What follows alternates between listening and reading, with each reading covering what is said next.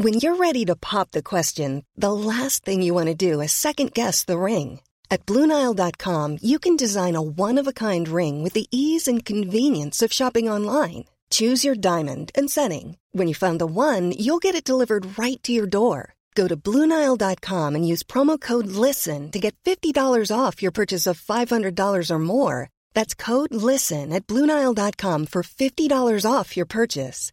Bluenile.com code LISTEN. Quality sleep is essential. That's why the Sleep Number Smart Bed is designed for your ever evolving sleep needs. Need a bed that's firmer or softer on either side? Helps you sleep at a comfortable temperature? Sleep Number Smart Beds let you individualize your comfort so you sleep better together. JD Power ranks Sleep Number number 1 in customer satisfaction with mattresses purchased in-store. And now, save 50% on the Sleep Number limited edition Smart Bed for a limited time. For JD Power 2023 award information, visit jdpower.com/awards. Only at a Sleep Number store or sleepnumber.com.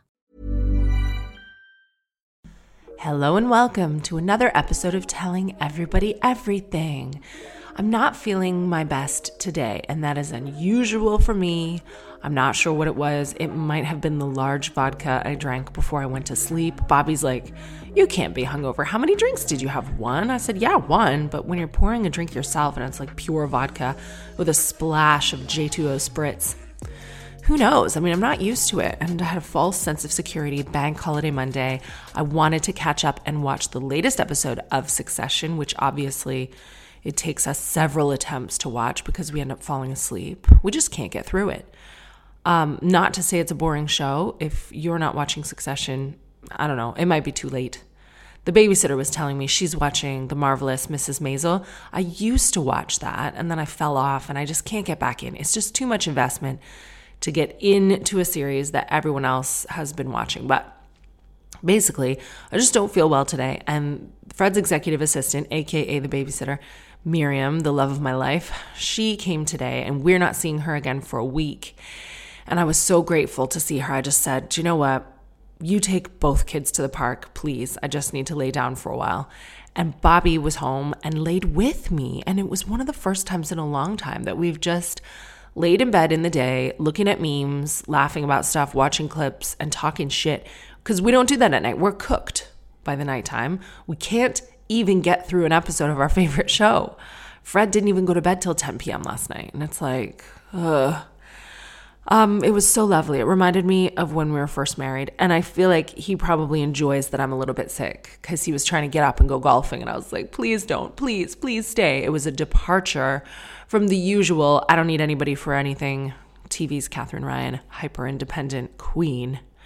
Um, I was on television last week. I did the final episode of Late Night Lycett, starring and created by my very good friend Joe Lycett. If you haven't seen Late Night Lycett, it's live television at 10 p.m. on Channel 4, which is something that we used to enjoy all the time. And I feel like there's hardly any live television anymore. But if you're in bed at 10, the same as we are, you can watch that all on catch up. I've been trying to get on the show for several weeks, and there have been a you know, comedy of errors preventing me from actually making it on the show, but I was finally on on Friday and I had an awesome time. I'm in the tabloids today, which is disappointing for everyone. The Sun, the Daily Mail, the Mirror, the Irish Examiner, the Express, for something that went down yesterday that I'm regretting even speaking about, but more on that later because straight off the bat, we have to wrap up last week's episode about the rat problem. I asked for advice as a landlord who really cares about my investment property not crumbling, but also the tenants who are living there now. I want everyone to have a good experience. I had a great experience living in that flat, and it pains me that for literally years I was telling the like higher management company, the the language is like they manage the freehold and I'm a leaseholder, right? Because I own one of the flats inside, but the big flat is managed by like a management company. I was telling them that there are rats in the walls, not in my flat, but in the walls. I can't access the walls. I don't own what's in other people's properties. Can they sort it? And for years, they told me that I was wrong, and I felt tremendously gaslit. And I still don't have full confidence that they're going to solve the problem now, even though after two years, they have finally admitted yes, there are rats in the walls. So I asked for your help, and the emails have come pouring in. Here's Joanne's roundup. Katherine, you had a ton of emails this week. I wish we could push out two podcasts this week. Push out two podcasts, Joanne. First of all, we, I, w- I wish we, she, you must mean me, the royal we. Many listeners chimed in about the rats, paired with the despair of indifferent property managers. One listener even lives, oh, oh my lord. One of your listeners lives in the building I can't, I can't, it's the church, all right? I've never said like what I'm talking about because I don't ever want to stitch anybody up personally, but I'm using all this cryptic language. It is a like multi hundred year old church converted into flats. It is a listed church. Yes, it's difficult to look after. I just have to call it the church now. All right. One listener even lives in the church, and she can confirm stories of rats, mice, and even frogs making their way into her basement unit. See, what is with this property? Why did you tell me for years that I was nuts when I know other residents are confirming what I've said? And I gave you a chance to fucking sort it two years ago. I really, like, it boils my piss. Joanne sent me this. She thought it was a really funny letter. Sean and his nemesis, the super rat. Katherine, I found it very interesting that your property management company used the rat bait not being touched as evidence of there not being any rats. Let me tell you, for the last two years, I have been targeted by some sort of Stephen Hawking, Tom, and Jerry inspired super rat. At first, I noticed this rat scurrying across my garden. Being a live and let live type of guy, I did nothing. But I did get concerned when I noticed it more and more around my property. One night, I heard scratching noises on the roof space above my kitchen and immediately made a call to my landlord, who sent out a pest control service. My rule is once an animal's in my house, they're fair game. So the pest control company came and laid some traps, baiting stations around the patio outside my kitchen. I thought this would be the end of it. However, a few days later, all of the traps had been moved to the center of my patio, but had not been set off. They still had the bait in them, ready to deploy. I didn't spend a lot of time thinking about it, and I just moved them back to the edges around the areas I had previously seen the rat running through. A few weeks passed, and I had seen little evidence of this rat. I assumed he had eaten some poison and had hopefully passed away peacefully somewhere outside my house. I mean, I don't I don't know that that is the experience with poison. I'm not sure it's like being put to sleep, but I mean, that's a story for another day.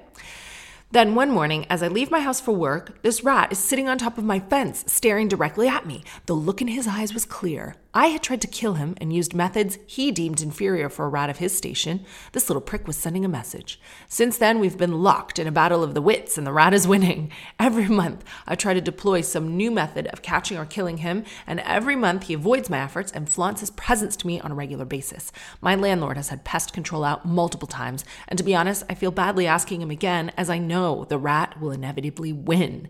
I have tried every kind of trap and poison on the market, and even created some homemade rat catching methods methods. I've watched through my window as this dickhead avoids bait stations and drags traps out of his path. I swear, I even once saw him use a stick to set off a trap safely. My 11 year old daughter has named him Gus and finds it hilarious that he keeps evading me. Whilst I hate this rat with a passion, I've kind of developed some form of respect for him. At this stage, I concede victory to Gus, and I'm probably going to move. Good luck with your rat problem. Fingers crossed, your rats are dumber than mine. I received many, many, many emails about the rats, people who'd worked in the property management sector, people who had been tenants. Some people told me to threaten legal action. Some people gave tips on how to catch them. Thank you for all of those letters. Here's one that I feel balances out the conversation. Katherine, I've worked in the property sector for 10 years. I have managed hundreds of properties on behalf of landlords over the years. Dealing with rodents is a tricky situation. By their nature, rats will have an extensive territory which will run the span of multiple properties in an area. The building your property is in has the added benefit of being old, probably with plenty of crawl space for them, and I'm assuming close to other similar buildings. It's not actually, it's totally detached. It's also in London, where the rat population is huge. The likelihood is that while multiple tenants in the building can hear the rats, as no one has seen them in the flats, according to the management company, and the traps haven't been touched, the rats are just using the building as a thoroughfare. In this situation, the management company have really done all they're able to. Have an inspection, I'm assuming this is done regularly, and have permanent traps in place that are checked regularly. It's also important the bin store is kept clean and tidy, so if this is not already organized by the management company, they need to have contractors clean this at least on a bi-weekly basis. So I can confirm the bin area is immaculate. It really is spotless. However, Without them doing an extensive search of the whole area and all buildings surrounding yours being inspected and treated to find the rat's nest and food sources, it is really impossible to completely eradicate them. The smell is likely to be caused by a rat that has died, not their droppings. I have previously found rats dead inside an oh, trigger warning, Jen, dead rats. Insulation in loft spaces and between walls, so I suggest having a contractor look there if you're able to. If you're unable to find it, the smell will eventually go away. I know this is not what you want to be telling your tenant, and it's not a pleasant experience for them to live with, but unless you want to rip all the walls down, there's not much you can do. I would like to rip all the walls down, but I, I'm not, I'm like literally not allowed because I'll be ripping into someone else's property. And I have torn the whole bathroom apart and we found droppings. We never found a deceased rat in the walls, but yeah, maybe that's where the smell was coming and going seasonally. It is also a difficult situation for the management company to be in. I agree with them that as they have already hired professionals for inspections to take place, they will need to justify to their investors and other landlords who pay a management fee to have another inspection carried out. From a property manager's standpoint, it is not our place to spend money out of budget without prior consent. If you're able to, I would suggest you raise the issue to the board yourself, or as you have said, you're hearing from multiple tenants about the issue, encourage them all to write to the management company expressing their concern. Your property manager will have more leverage to request spending the extra money on another inspection, ideally with a different company as a second opinion, with multiple reports of there being rodents in the walls of the building. However, even with another inspection, as mentioned above, it will be really difficult to completely eradicate rats from the building due to their territory. I hope this helps you to understand the property manager's standpoint and gives you something to work with going forward. I can't help with their lack of communication though, although in my experience, being a naggy landlord will mean your issue gets dealt with quicker, so don't hesitate to chase them. Well, I do, I have chased them. And I'm happy to hear from the management company's point of view because I'm not trying to be a dick to anyone. You know, I, it just would have been helpful for me if the lady that I was dealing with would have acted on my assertions of rats sooner. And I know it's difficult. And, you know, I don't I don't want to ruin her life and nag her all the time. But they didn't even admit there were rats for 2 years, and I really feel like something more could have been done. Oh well, London. What is wrong with London? Like, wash your fucking hands. Like, did you guys not learn from the plague? I'm amazed that people are like, yep, London's full of rats. Like, shouldn't we fix that? Like, why is London? I love London, but I mean, it's disgusting. Okay. Which brings me to the events of yesterday. I never want to be a Karen.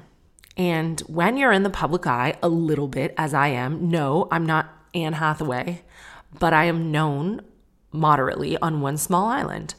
So when I go places here in the UK, especially if I have mascara on, people recognize me. So I think I am less likely than your average person to ever be rude or ever kick off. I tip 30%. I'm kind to everyone. And also, like, I am just nice, contrary to what, you know, my stage persona might lead you to believe, even though I think my stage persona is also fucking nice. So we took Fred to Diggerland. Diggerland, UK. There are several locations. I think a lot of them are spread out. I think in the north, I think there might be one in Devon, and the closest one to us is in Kent. I was really excited to take him there. I wanted to go last season. They close during the colder months, and they're also not open during the week. But I didn't know if he would still like diggers after the cold season. Luckily, he does. He absolutely loves them, and he's a much better age to go now. And Bobby said, Oh, maybe we shouldn't go. It's the bank holiday weekend. It'll be busy. I said, Bobby, There are excavators there, front loaders, skid steers, you name it, it's always going to be busy. If you have small children or even a grown man, because I saw grown men going on the rides, like releasing their inner child, and I thought it was adorable. If you have someone in your life who loves diggers, I really recommend you go to Diggerland. It's full of amazing things to watch, rides, adult rides, not like sexual rides, you know what I mean? Like rides for grown-ups, adult rides, a virtual reality headset. No, it's like, uh, you know, I'm not well today, but they have a lot of rides. Go look online at Diggerland UK. Um, but it also rides for little kids, and a lot of the height requirements are 100 centimeters, which Fred is not, and many of them are also 80 centimeters, which Fred and probably your two year old is well above. A few of the rides have a 90 centimeter height requirement, which is a bit of a, you know, a bit of a wild card, but you just have to look when you go in at the chart and it will say very clearly you have to be this tall to get on the ride. Fine. It was quite busy, and I read online that even when there's a long queue, you don't queue for more than 30 minutes. And that's true, but I mean, 30 minutes is a really long time for a two year old.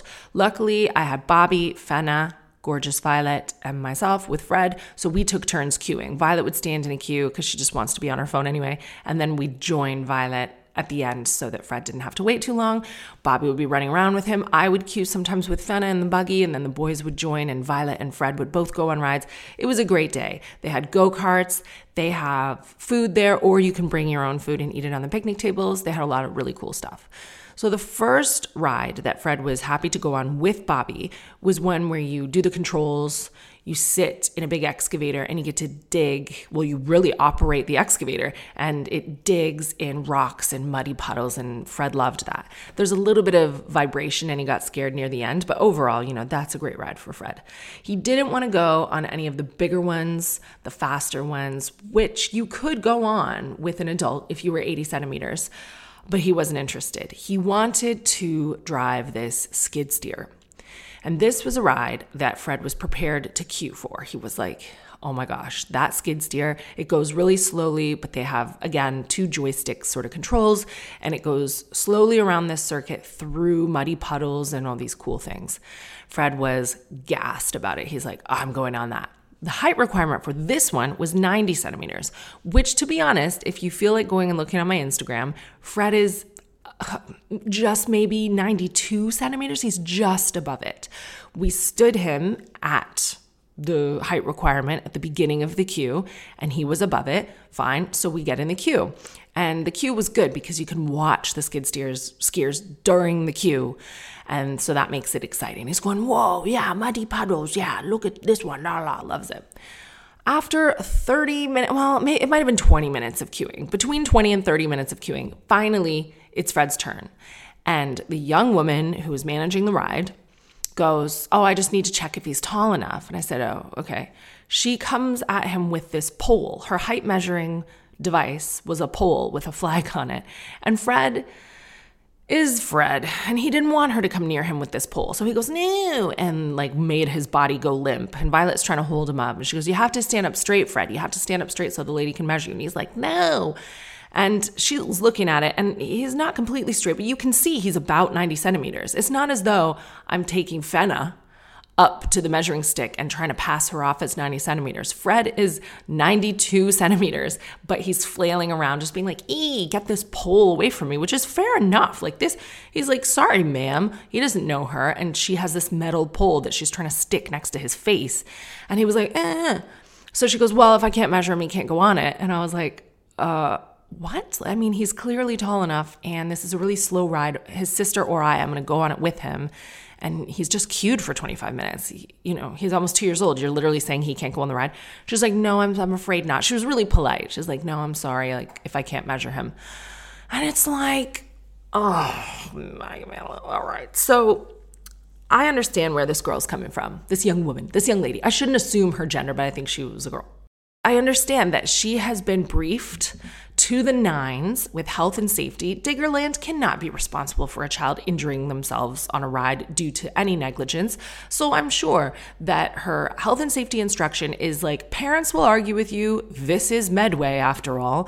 Um, do not buckle to any parent begging for their child to go on the ride. If they don't meet this height requirement, they cannot go on. And she said, Oh, well, what if it's a little two year old boy and he's been queuing for 25 minutes? And the manager's gone, No, no way, no how. We run a tight ship here at Diggerland.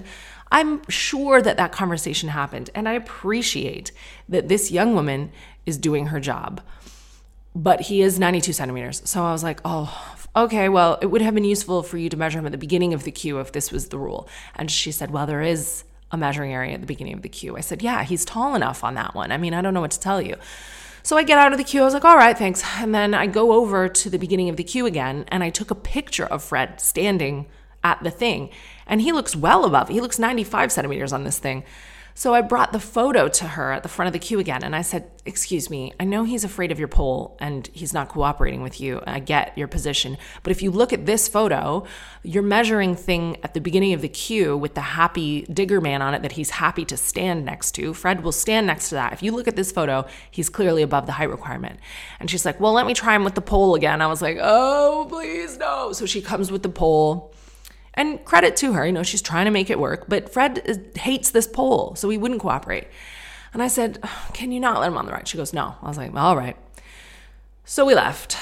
And I do think it's ridiculous. Splitting hairs like that when he's clearly, I mean, exactly the height or maybe one centimeter below or two centimeters above. Like she could see that without even getting the pole exactly on him.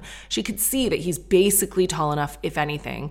I think it is a little bit ridiculous to be splitting hairs and not let a two year old on the ride, even though I empathize with her position. I get where she's coming from. And in another way, I respect the hell out of this woman because how hard is it to just look at a two year old and be like, no, like you gotta be a stone cold killer to be like, nope, and hold your ground like that. And I'm sure other parents have begged and pleaded and cried and shouted at this woman before, and she doesn't deserve any of it.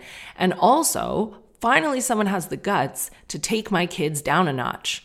Like, what am I really complaining about? Oh, well, I'm just gonna take Fred home later that day to his beautiful house and huge garden where he can swim in his pool and he can play with a thousand diggers. You know, Fred has a pretty good life it's okay to be told no once in a while and to have things not go your way. I need to hire this woman to come do like a birthday party for Violet's age group and tell them no to a bunch of shit because she is a stronger woman than I. Fred didn't have a tantrum or anything. He really didn't care. He just got out of the queue and went and did something else.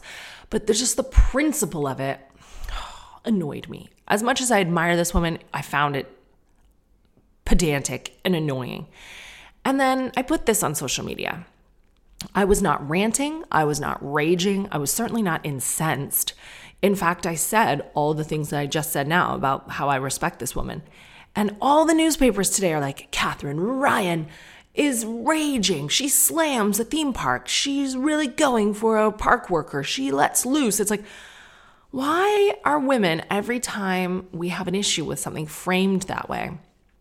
I was trying to be funny about it. This is my job in life to take experiences that you might have in your life, similar to mine. You might be taking a two year old to Diggerland and queuing with them for 25 minutes, and then how annoying if they can't get on the ride just because they wouldn't stand up straight and you know they're tall enough and the woman was not budging on it. That's annoying for you. That's annoying for me. I take the bus.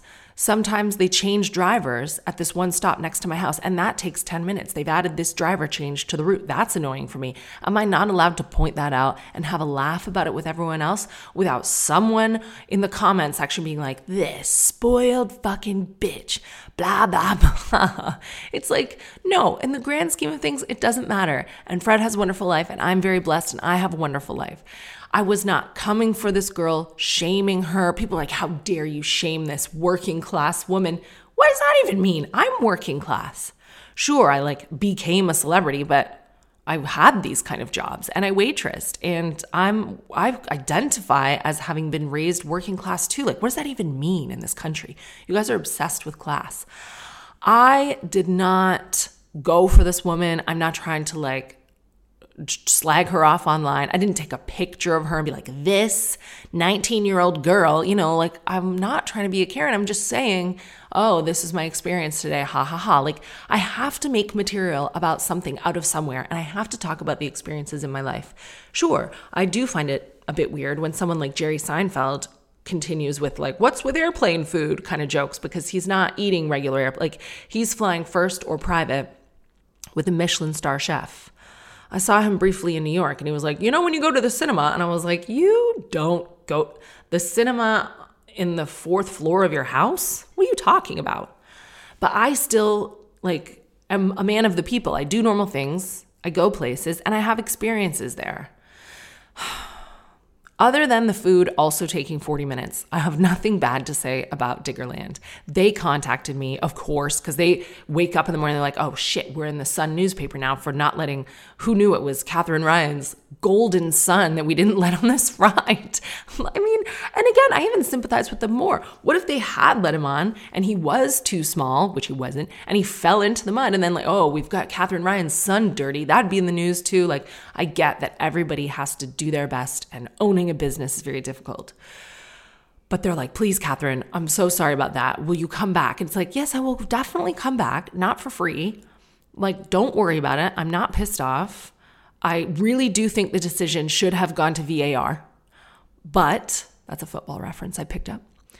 But uh, it's fine.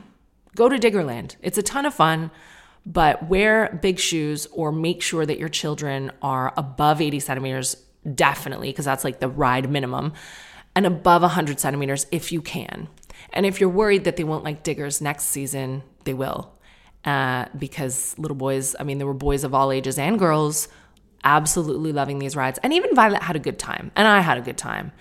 Um, it's probably got a location near you. It's super fun. And, you know, nothing bad to say about Diggerland. You know, maybe some people didn't even know about Diggerland until I went Karening. And that's what I hate. It's like a woman my age now has been silenced by young people, which is a tool of the patriarchy to make sure that Women over 40 know their place, and you better shut up and you better never complain about anything or raise any issue. Otherwise, we have this weaponized word now to call you that is like all of a sudden the worst thing a white woman can be is a Karen. Like, oh, you're such a Karen. I got all these messages. Karen, Ryan, more like. Ladies, do not feel intimidated by the threat of being called a Karen.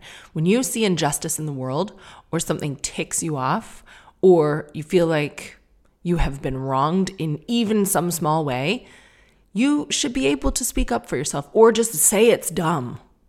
And you're not being a Karen, you're just commenting on the world in front of you. Oh, and finally, the best thing happened at Diggerland. On our way out, Bobby's pushing the double buggy, and I was walking with Violet. And this man who was there with his family turned to Bobby and he goes, Bobby, no golf today? Slam. Slam, Bobby. And Bobby was like, uh, no, I'm golfing tomorrow. See, I love that. We make friends wherever we go. Shout out to the man who said that to my husband. I loved it. Okay, this is also really important for me to address from last week. There was a woman who was going through a divorce with a young child, and she was living at her mom's while her partner, who had been, I think she described him as having been abusive and definitely threatening in the past, um, he was angry about her having had an affair, and he said, You can leave, but the child's staying with me. And I am not an expert, but I received lots of letters from experts, and here is one that I think will help to the listener from last week. As a child and adolescent crisis counselor, I wanted to send in a response to this person who emailed about leaving her partner and him keeping their daughter from her. You sound like a caring and empathetic person. It's easy to become people pleasing in a difficult relationship, but I urge you to take this seriously. Women, and sometimes their children, are more likely to be stalked, abused, assaulted, and killed in the first 90 days after leaving a relationship. Get a solicitor. You say he's already escalated to abuse since you split. Imagine what he's saying about you and why you both split to your child. Also, you are not risking his residency by getting legal help. If he has done something to risk it, those were his choices, and welcome to the consequences for choices.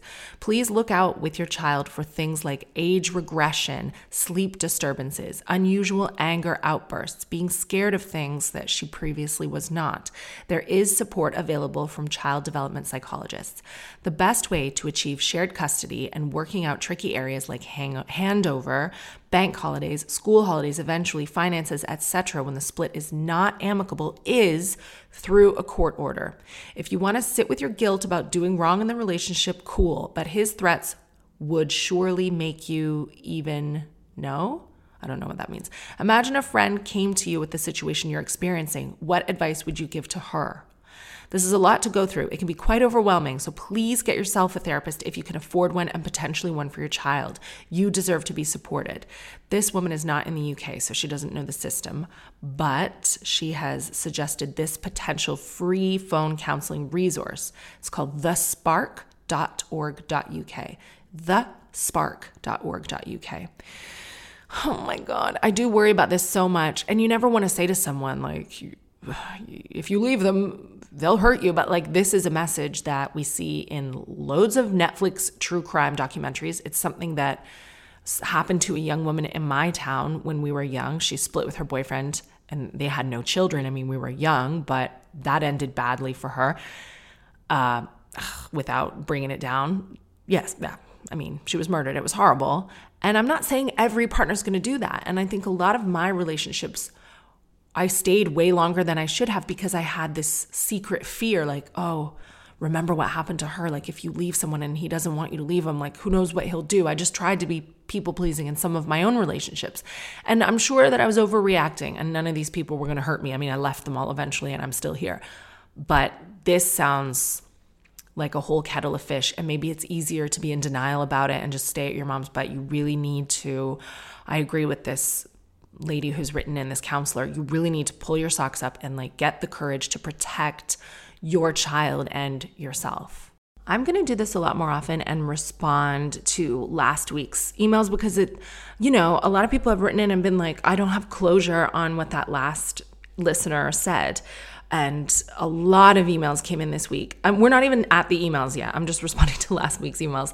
A lot came in about autism so many different viewpoints, actually. Most people were agreeing with my advice that the autistic sister should not be telling her sister that her son is displaying you know uh, signs of autism and I think you should stay out of that because I'm sure she knows deep down, or, you know, she's already been non receptive. That was my advice. But this listener has said something different. And a few of you said something of the same. Katherine, I'm a genuine admirer of yours, but please, please revisit what you said about autism in last week's podcast. It was so inaccurate and potentially damaging to so many people. Number one, everyone is not a little bit autistic. You either are or you aren't. It's like iPhone or Android, different wiring. If you are autistic, you might be affected in different ways and at different times in your life, but the ability to cope with everyday life or mask your autism fluctuates a lot depending on circumstances. Uh, so to address this, I thought that we we always talk about a spectrum, and I did think that everyone was somewhere on an autism spectrum. So I apologize if I got that wrong. I've definitely heard that no less than a thousand times. And people write me all the time and say I'm autistic. So I'm sorry. Number two, your listener should absolutely push her sister to get an autism assessment for her son. Early diagnosis could literally save his life and prevent any number of mental and physical health conditions caused by prolonged and intense stress. This isn't about different parenting styles. It's thinking that maybe her nephew has a condition and allowing her sister to willfully neglect it. Living in this world with undiagnosed autism and no support is so destructive. It's so much easier if the right support is offered. More on that later. Number three, your comments about boys and girls. Please, no. Autism is massively underdiagnosed in girls, and our understanding of autism is based only on how it presents in boys. The diagnostic criteria is literally based on boys. Women and girls are so underserved by these stereotypes. Well, welcome to medicine. You're right. I could say so much more, but I think you get it. My partner was diagnosed with autism at age 29 after undergoing all manner of abuse as a child and coming close to taking their life several times. Autistic people are deeply vulnerable when undiagnosed. This is serious stuff and things have to change, so please will you be part of the solution? Right? So I did receive emails like that, but here is an example of the many emails I received that said pretty much the exact opposite to the last part. Says Katherine, in reference to the advice seeker who wanted to know whether she should tell her sister that her nephew probably has autism. My sister told me that when my daughter was two, and it was incredibly hurtful to me. She was antagonistic in tone and blamed me for not doing something about it earlier. I was doing something about it. She just didn't know because it's not her business. I still do not have any contact with my sister six years later, even though she was right about the autism. She has never met my two younger kids, and my daughter has not seen my sister since that day she confronted me. A few people in my life have asked me whether they should raise autism as a concern to other family members of theirs. I always say, do not bring it up unless you are willing to no longer have any contact with the family member and child in question. Pediatricians, teachers, and speech therapists are well trained in identifying these things, and it's better to let them, quote, be the bad guy. Now, obviously, this depends. This is me now, not the letter anymore, but thank you for that letter. I think this depends on the relationship. But the listener last week said that she had already brought it up and her sister was not responsive. So when someone gets defensive, just don't, I would say, don't risk your relationship and push it. And I agree with the first letter that, of course, when you can have intervention and make your life easier and take stress away from a child, that is key. But, you know, these things are very delicate. And thank you for all your letters. Who knew how many people are navigating autism, dealing with autism in their families? Good news about the Canadian, listen to me, about, about, I'm getting revved up already. One listener has written in that my dating show idea, where we choose a bunch of divorced or, you know, otherwise not Love Island category, older maybe single moms, who knows, women from the UK. We take British women and we fly them to Canada and we introduce them to like hunky, down home Canadian men like Bobby, the type of man that can chop wood. Someone has written in, Christina, she said, So you think you can remarry, eh? I feel like that's what we're going to call it. Great news about that. So many of you have put yourselves up for this show. Like, I feel that I'm running my own 90 Day Fiance cross continental dating business already. A lot of British women want in, and a lot of Canadian men have been put forward by their female listener friends. And I'm excited about it. I actually have a meeting to discuss it next week, and I really, truly want to make it happen. So I will keep you updated. I'm going to print out, you know, old school, all of your emails, every single one. And I'm going to walk into that meeting with a stack of your emails and profiles and just be like, look, we've already got a huge interest in the show. And I hope we can get this off the ground. And then Bobby and I can go to Canada. We're going to pick, like, oh my God, we got to do it in probably Oh, it has to be Newfoundland. It has to be Newfoundland. That's only five hours away. Oh, it's going to be incredible. So watch this space. And now, please listen to a few messages from our sponsors. And when we return, I will get into the new emails. This is so much fun. We're having such a nice back and forth conversation.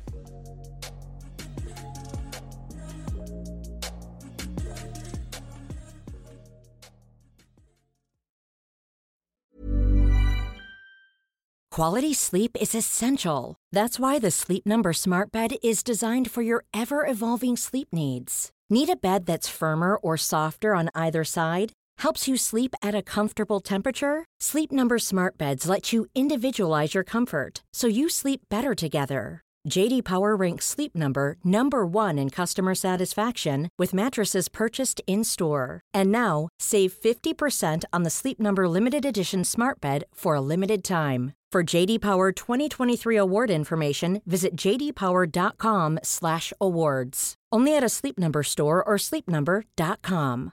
Mom deserves better than a drugstore card. This Mother's Day, surprise her with a truly special personalized card from Moonpig. Add your favorite photos, a heartfelt message, and we'll even mail it for you the same day, all for just $5. From mom to grandma, we have something to celebrate every mom in your life. every mom deserves a Moonpig card. Get 50% off your first card at moonpig.com. Moonpig.com. Dear Katherine, my boyfriend has gotten lazy. Well, of course he has. I've been living with my boyfriend of three years for a year and a half. And while he's never been the athletic type, he's become immobile since the end of last summer. He's amazing around the house and does a majority of the cooking and is always very persistent with cleaning and other chores. However, he stopped going to the gym after work and he'll only go for a walk when I join him and pressure him into it. He spends hours each evening watching football from the couch, and it's starting to annoy me. He does not seem to be as healthy as he was when we first met, and his laziness is getting to me. I'm a perpetually busy person who exercises frequently, and I get anxious if I have too many lazy evenings in a month. Am I placing my personal expectations of myself on him, or is it fair for me to tell him I'd like him to be more physically active for his health? I don't want to hurt his feelings. I have many flaws and I'm far from perfect. However, my displeasure is manifesting into snide comments, and I want to see him happier and to get his energy and confidence back. Do you think I should discuss my annoyance? And if so, how should I go about it without hurting his feelings? Good God. I think you just need to break up because I know that's always what I say, but it's always true. You seem like you guys don't have any financial issues. You haven't brought that up. He does his fair share around the house. It sounds like more than his fair share, according to you, or maybe you're just being generous. I don't think either one of you is sick. You don't have any children. What I'm getting at is there are real problems coming your way. And who knows what that would be, but life is going to throw some tests at your relationship. And you've only been together for three years and you don't seem to have any dependence or you know like traumas yet. And if already he's giving you the ick is what i'm hearing and you're building up resentment then that is a relationship that's doomed to fail because once the respect is gone it's done. And who he is like this is who he is. He's just relaxing now and maybe he was like revved up in the beginning of the relationship and keeping up appearances and pretending like he went liked to run but he was just doing that to get you. And now he's got you and he's on your sofa. He has infested your property like a rat. And he's being polite and keeping it clean and stuff and those are good qualities. But ultimately he wants to be the kind of man who sits on the couch watching football. And like if you're not okay with that they they don't change very much after this. Like this is it. This is him. I suppose you could try to have a conversation. I mean, with the stakes so high and be like, I am a very active person and I want you to be active with me because that's what I enjoyed in the beginning of our relationship. So, could you tell me, do you think you've changed or was that you putting on a different act. Do you know what I mean? Like, were you doing that for me in the beginning, but really you don't want to do it? Or are you feeling like you've changed now and you're depressed or like it's something we can work through? Because I very much think that it's the first one. I feel like that this is him now. He's just like, ah. And if you don't want to be married to someone like that or live a long life with someone like that, then you're just going to have to find someone else you know, because he will be resentful of you if he's like, What? I have to go for runs and walk and get, oh, I don't want to do that. I want to stay on the couch scratching my balls. And there are plenty of women who'll be happy with him doing that. So, first, you need to figure out if something's up or if this is truly who he is. And I think this is who he is. And then you need to decide whether or not that's a deal breaker. And don't date for potential. I always say, who he is is who he is. This is what you're getting for the next 60 years, and it will only get worse. So, or do you love him enough to be okay with that? And can you go out and find, you know, athletic activities to do by yourself? Or, you know, is this it? Because I'm sorry. I'm sorry it can't be better news. Oh no. So the email about splitting from the terrible husband who is threatening you and keeping your daughter from you, this has prompted more emails about the same subject, which is my nightmare that so many of you are going through this. Katherine, I wanted to write in and put my two pennies in response to the email you read out this week from the woman whose ex husband is threatening to stop her seeing her child. I totally understand your response. In my heart, I feel that way too. Get legal advice, make sure you're putting your children first, etc. Protect them from their father's behavior. Unfortunately, I have a similar situation and I found the reality isn't that straightforward. I wish that I had been better prepared for it. I divorced my husband in 2020. He's emotionally abusive, controlling, all the gaslighting, the usual narcissistic wanker that women with low self worth stupidly fall for. In 2021, he took me to court to gain more custody of the children. We have two young girls he was after a 50 oh he was after a 50-50 split and he was granted 6 nights in 14 our girls have been more settled than they were, but I can still see they really struggle with the constant moving between houses. I did a shit ton of therapy and in the process qualified at the end of 2021 as a therapist myself. I gained the confidence to go back into this horrible system and fight to make things better for my girls. We live in a small village surrounded by friends where they go to school and where they feel is home. He lives half an hour drive away on the other side of a city. I know that if the girls spend the majority of their time with me and their home, they will feel more settled and confident. So at the end of 2022, I began the process again to essentially reduce his custody to every other weekend, with him having them for an evening in the alternate week. It's something the children have both expressed a desire for. I worked hard, I got legal help, I used my savings and a huge amount of more therapy to get through this process. In April of this year, we had our final hearing. He lied. He was unprepared. He didn't have legal help, no preparation. I had support, loads of evidence, and a clear, structured argument for my reasons why the custody would improve things for the children.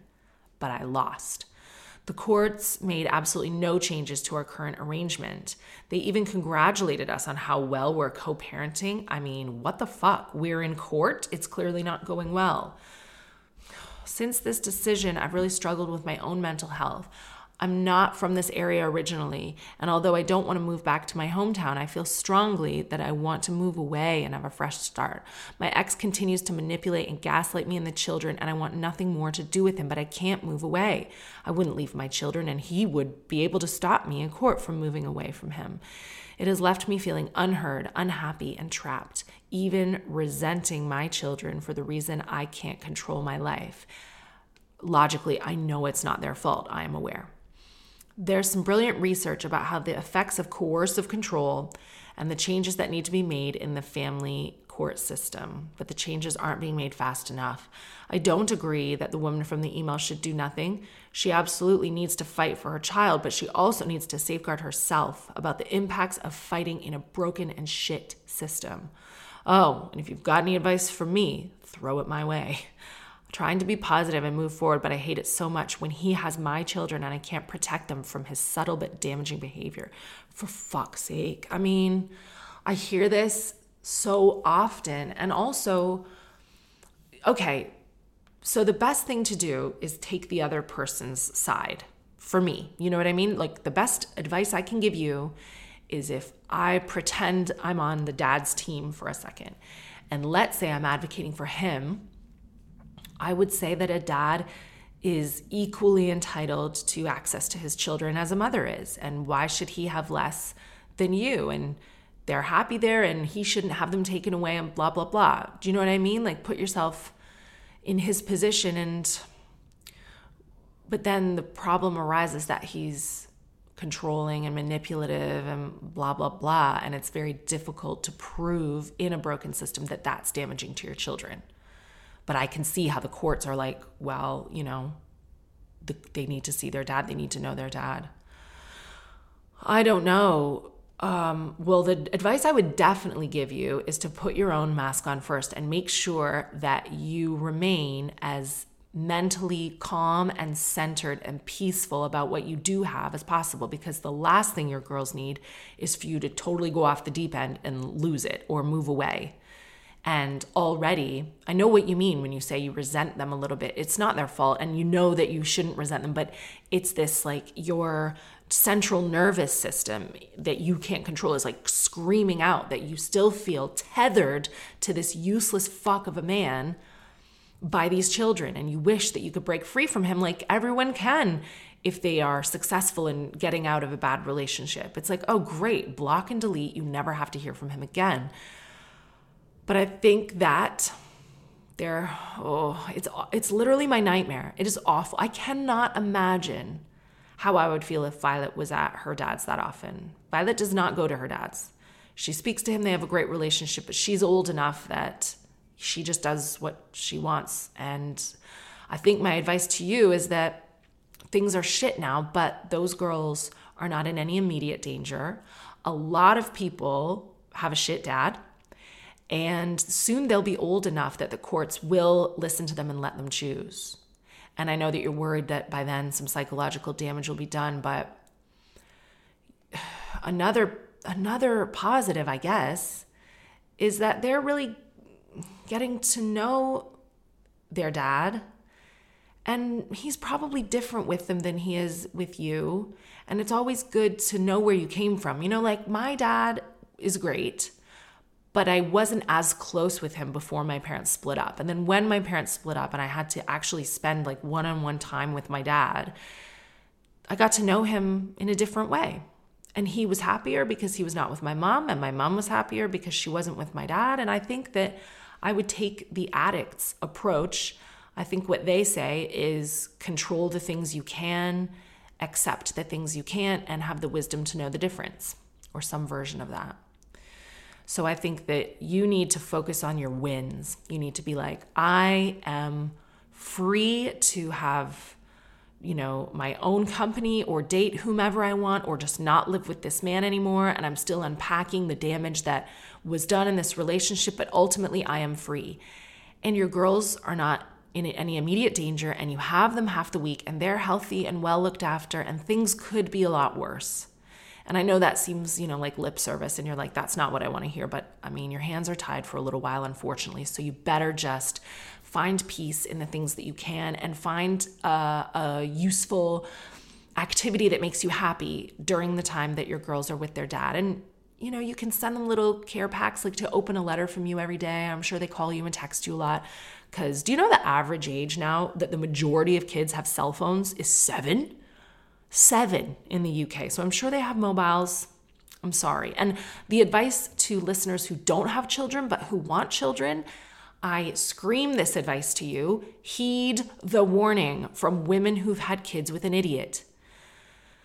Do not have kids with a psycho. Do not have kids with someone who controls you. Do not have kids with someone who is an asshole because he will only become more of an asshole and his tethers to you will grow stronger once you have his kids.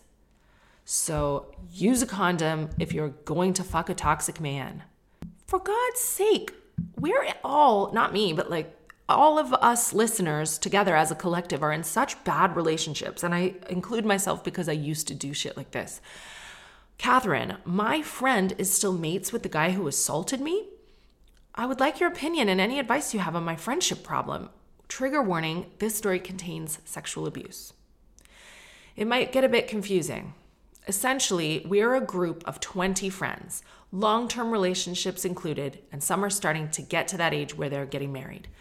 Nine years ago, I was assaulted by someone in my friendship group from school.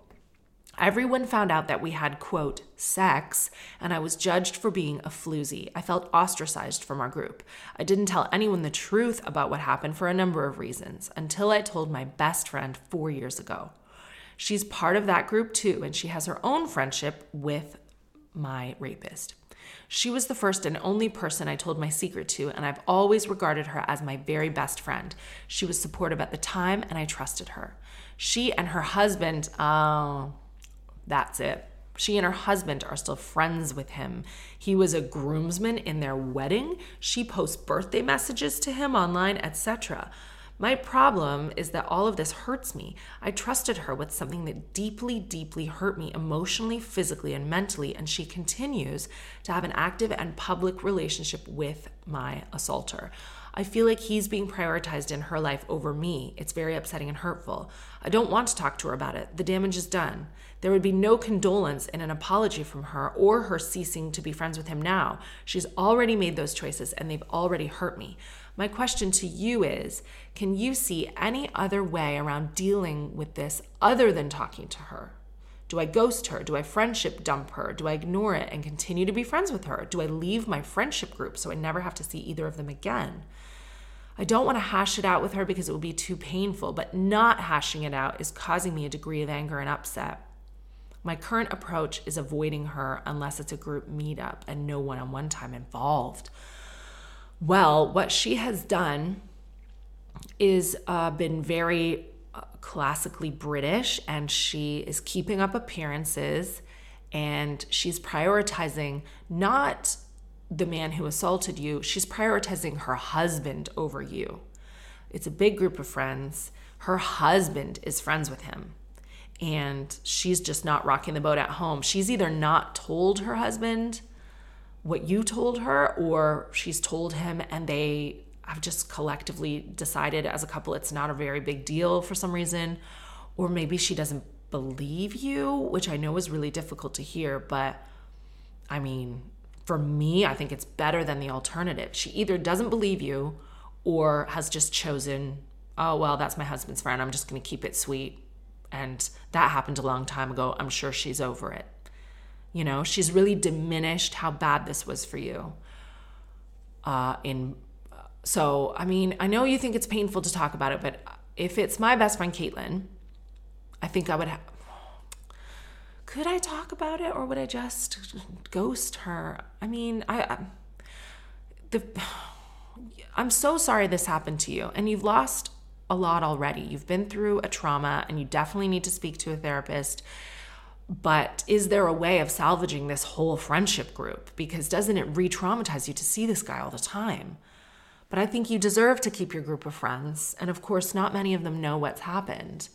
I would, I think, say to you in my unqualified experience, I would talk to your best friend and I would go, make it short and sweet. I would go, Can we have coffee? Meet her face to face. And then I would say, Look, I told you what happened. It was and still is very traumatic for me. And what I think has happened, correct me if I'm wrong, it seems like you don't think it's a big deal or you don't believe me because I see that you're still saying happy birthday to him and carrying on a relationship. And all I can say from my perspective as your friend is if you told me that he had done that to you, I would completely cut him out. Uh, not only is it traumatic for you, but he's surely a danger to everyone else in your friendship group. I would start there and then see what she says. And I know you're never going to be friends the way you were before and the damage has been done. But I think that you still deserve to be heard. And I think that will help you in your healing to say that to her. I think she needs to hear it. You will be doing a public service by having just that chat with her. And no, you'll you'll never be that close again. And maybe you could ghost her after that. But I think it will feel that a weight has been lifted off your chest. I would just say, I would be a better friend to you than you have been to me. And I think I deserve to know why. And I'm sure she'll come back and be like, well, you know, my husband's friends with it. It's just easier. Nah, nah, nah, and then just tell her once more, well, it was very traumatic for me. And now I feel re traumatized seeing my best friend almost act like it's okay. And she needs to hear that from you. And then you find a new best friend. Oh no, Katherine, I cannot stop creeping his ex. Katherine, I feel like this is to sound crazy. And part of me typing this is just so I can tell someone as it's driving me mad. I've been with my partner for two years. We are both in our late 30s, so obviously we've had previous partners and histories. I'm hoping this will be the partner I finally settled down with. When we met, I felt quite comfortable in myself and in our relationship and in his feelings toward me. It was going really well. A few months in, we had some kind of version of the chat and discussed exes. I don't feel comfortable discussing that stuff, despite having a pretty healthy past, because I know I have in the past suffered with retroactive jealousy. I now know that this is what it's called. oh, that's an interesting term retroactive jealousy. Anyway, long story short, since finding out the history of the ex and meeting her on a night out, I have become absolutely obsessed with her. This sounds crazy. I feel ashamed at my age to be obsessing over such shallow things, but it's really taken me to a dark place filled with low self esteem. I've extensively stalked her on social media, literally any platform I can find, even looking on music streaming platforms to see what music she listens to, even Depop to see what clothes she buys, and I read all her reviews. to the point I know very personal information about her and even about her family. I've even done her astro chart. I'm not laughing at you. This is awesome. Like I love that you're this this invested. I've done her astro chart and compared it to his to see their compatibility versus ours, which, by the way, is stuff that we used to do when we were little. So don't even worry about it. I feel, I mean, yes, worry about it, but all that is to come. I feel like she's better than me in every way younger, thinner, cooler, more fun, talented, confident. And all the time in my rational mind, I know this stuff is not important. I'm a successful, independent woman with my own qualities, which I seem to be losing view of every day. This has gone on for over a year. I think this is impacting my relationship because I've become so insecure and I've not really struggled with anything like that. When I feel low, I think of all the ways I'm less than she is. So why would he want to be with me? I feel like a consolation prize. I'm terrified of being in a social situation with her so much that I've not gone on nights out or spent money I don't have on new outfits just in case I see her. I make up scenarios about them, which I have no idea if they're true or not, imagining this amazing relationship where everything was perfect. I've blocked her on social media. I've read lots of articles about retroactive jealousy. I've had big talks with myself about reclaiming my own individuality, but then at a low point, I will go back to this horrible place. Please help, talk some sense into me. I'm too ashamed to speak to any of my friends about it. I always feel that you offer excellent advice, the same kind of advice I'm sure one of my friends would give me if I could bring myself to tell them. Do you think I should tell them how, tell him how I feel? Ab- holy, Oh my God, you nearly gave me a heart attack. Absolutely do not tell him any of the above. I had no idea you were going to say that. No, no, no, no, do not tell him. Do not tell him that you are stalking his ex. No, do not. Cardi B said it best when, oh, what was it? It was about other women hitting on her man or exes. Well, I mean, Offset has been unfaithful a lot but she said, oh, her quote was like, I'm, I don't talk about you. My relationship's not about you. When I talk about my man or when I'm with my man, we have sex or we eat or we talk about food or we talk about TV. Like, I'm not letting you into my relationship by talking about you. We don't argue about you. And that is something really important. Like, don't let the devil into the room. Not saying this woman is a devil, but like, do not talk about her in your relationship at all. No, your relationship is about food and sex and fun and going out and issues within your own relationship. Jesus Christ, do not tell him about this. I was laughing at the beginning, number one, because I love how vulnerable and honest you're being and you're pouring all of this out. Like, you did not have to tell me every detail, but you did. And I love that about you. And I think that you are funny and fun and you're a really good writer. And I would want to be married to someone who was capable of this type of vulnerability and this type of brutal self awareness. You are incredibly self aware. And I think that that is one of the reasons that he loves you and he's with you. You know what I mean? You're not a consolation prize. We were all skinnier and younger and better looking when we were skinnier and younger and better looking. And I'm sure he looked better back then too but you're together now for reasons that like you know even though you've stalked this woman you don't know what she was like in a relationship no one knows what goes on in a relationship apart from the two people that are in it and there's a time and a place for every type of relationship and i'm sure they outgrew each other or maybe she's difficult to live with or maybe she's not actually all these wonderful things that you have built her up to be and that if you could only see yourself from a retroactive jealousy perspective you know, why don't you imagine? I mean, this is not official advice, I have no qualifications. Why don't you imagine what his next girlfriend would think about you if you ever broke up? If his next girlfriend went onto your social media or bumped into you on a night out or got to know you, what would she say about you? She'd be like, oh, this girl is such a good writer and she's really fun and she's really funny and she's confident and she's cool and I don't have any of this. You know, don't lose all those qualities about yourself that make you wonderful. Certainly don't lose them to the past, like for no reason. This woman is a ghost. And you've got to, you say you've blocked her. I mean, I, I don't know if I would block her because I think that's something she can see. If she ever decided to stalk you, which she might be doing this very minute, she might be like, oh, what does she have that I don't? Because remember, you are his current girlfriend. Who cares? I have never gone on the pages of Bobby's exes. I don't care. I don't give a shit. Um, I wonder if I have any tools for not doing that or if it just comes naturally to me. I mean, I just have like an overabundance of self esteem. I think I'm awesome. Um, but shit, his exes must have a terrible time with me because I'm like so easy to stalk. I'm like cool and I have lots of friends and I'm wealthy and I have his kids now and I'm like happy with him and you can get to know my entire family online. Like, ugh.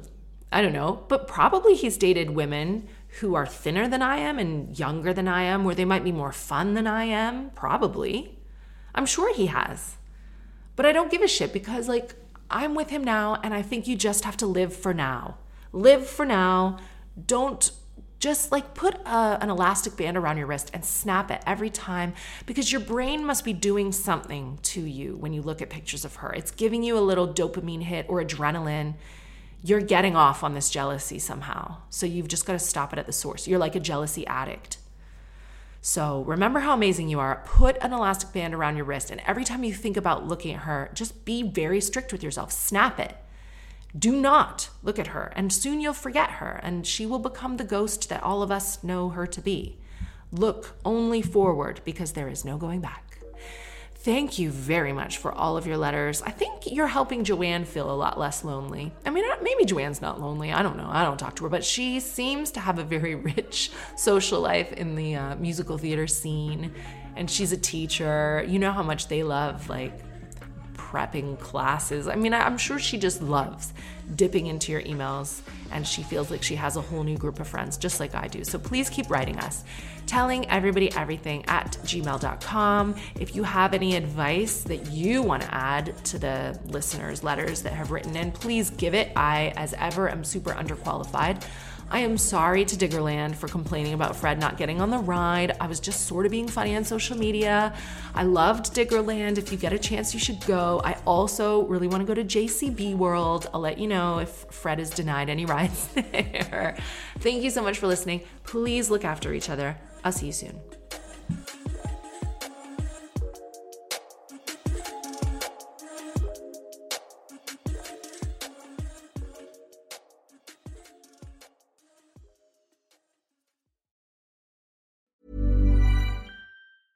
Even when we're on a budget, we still deserve nice things.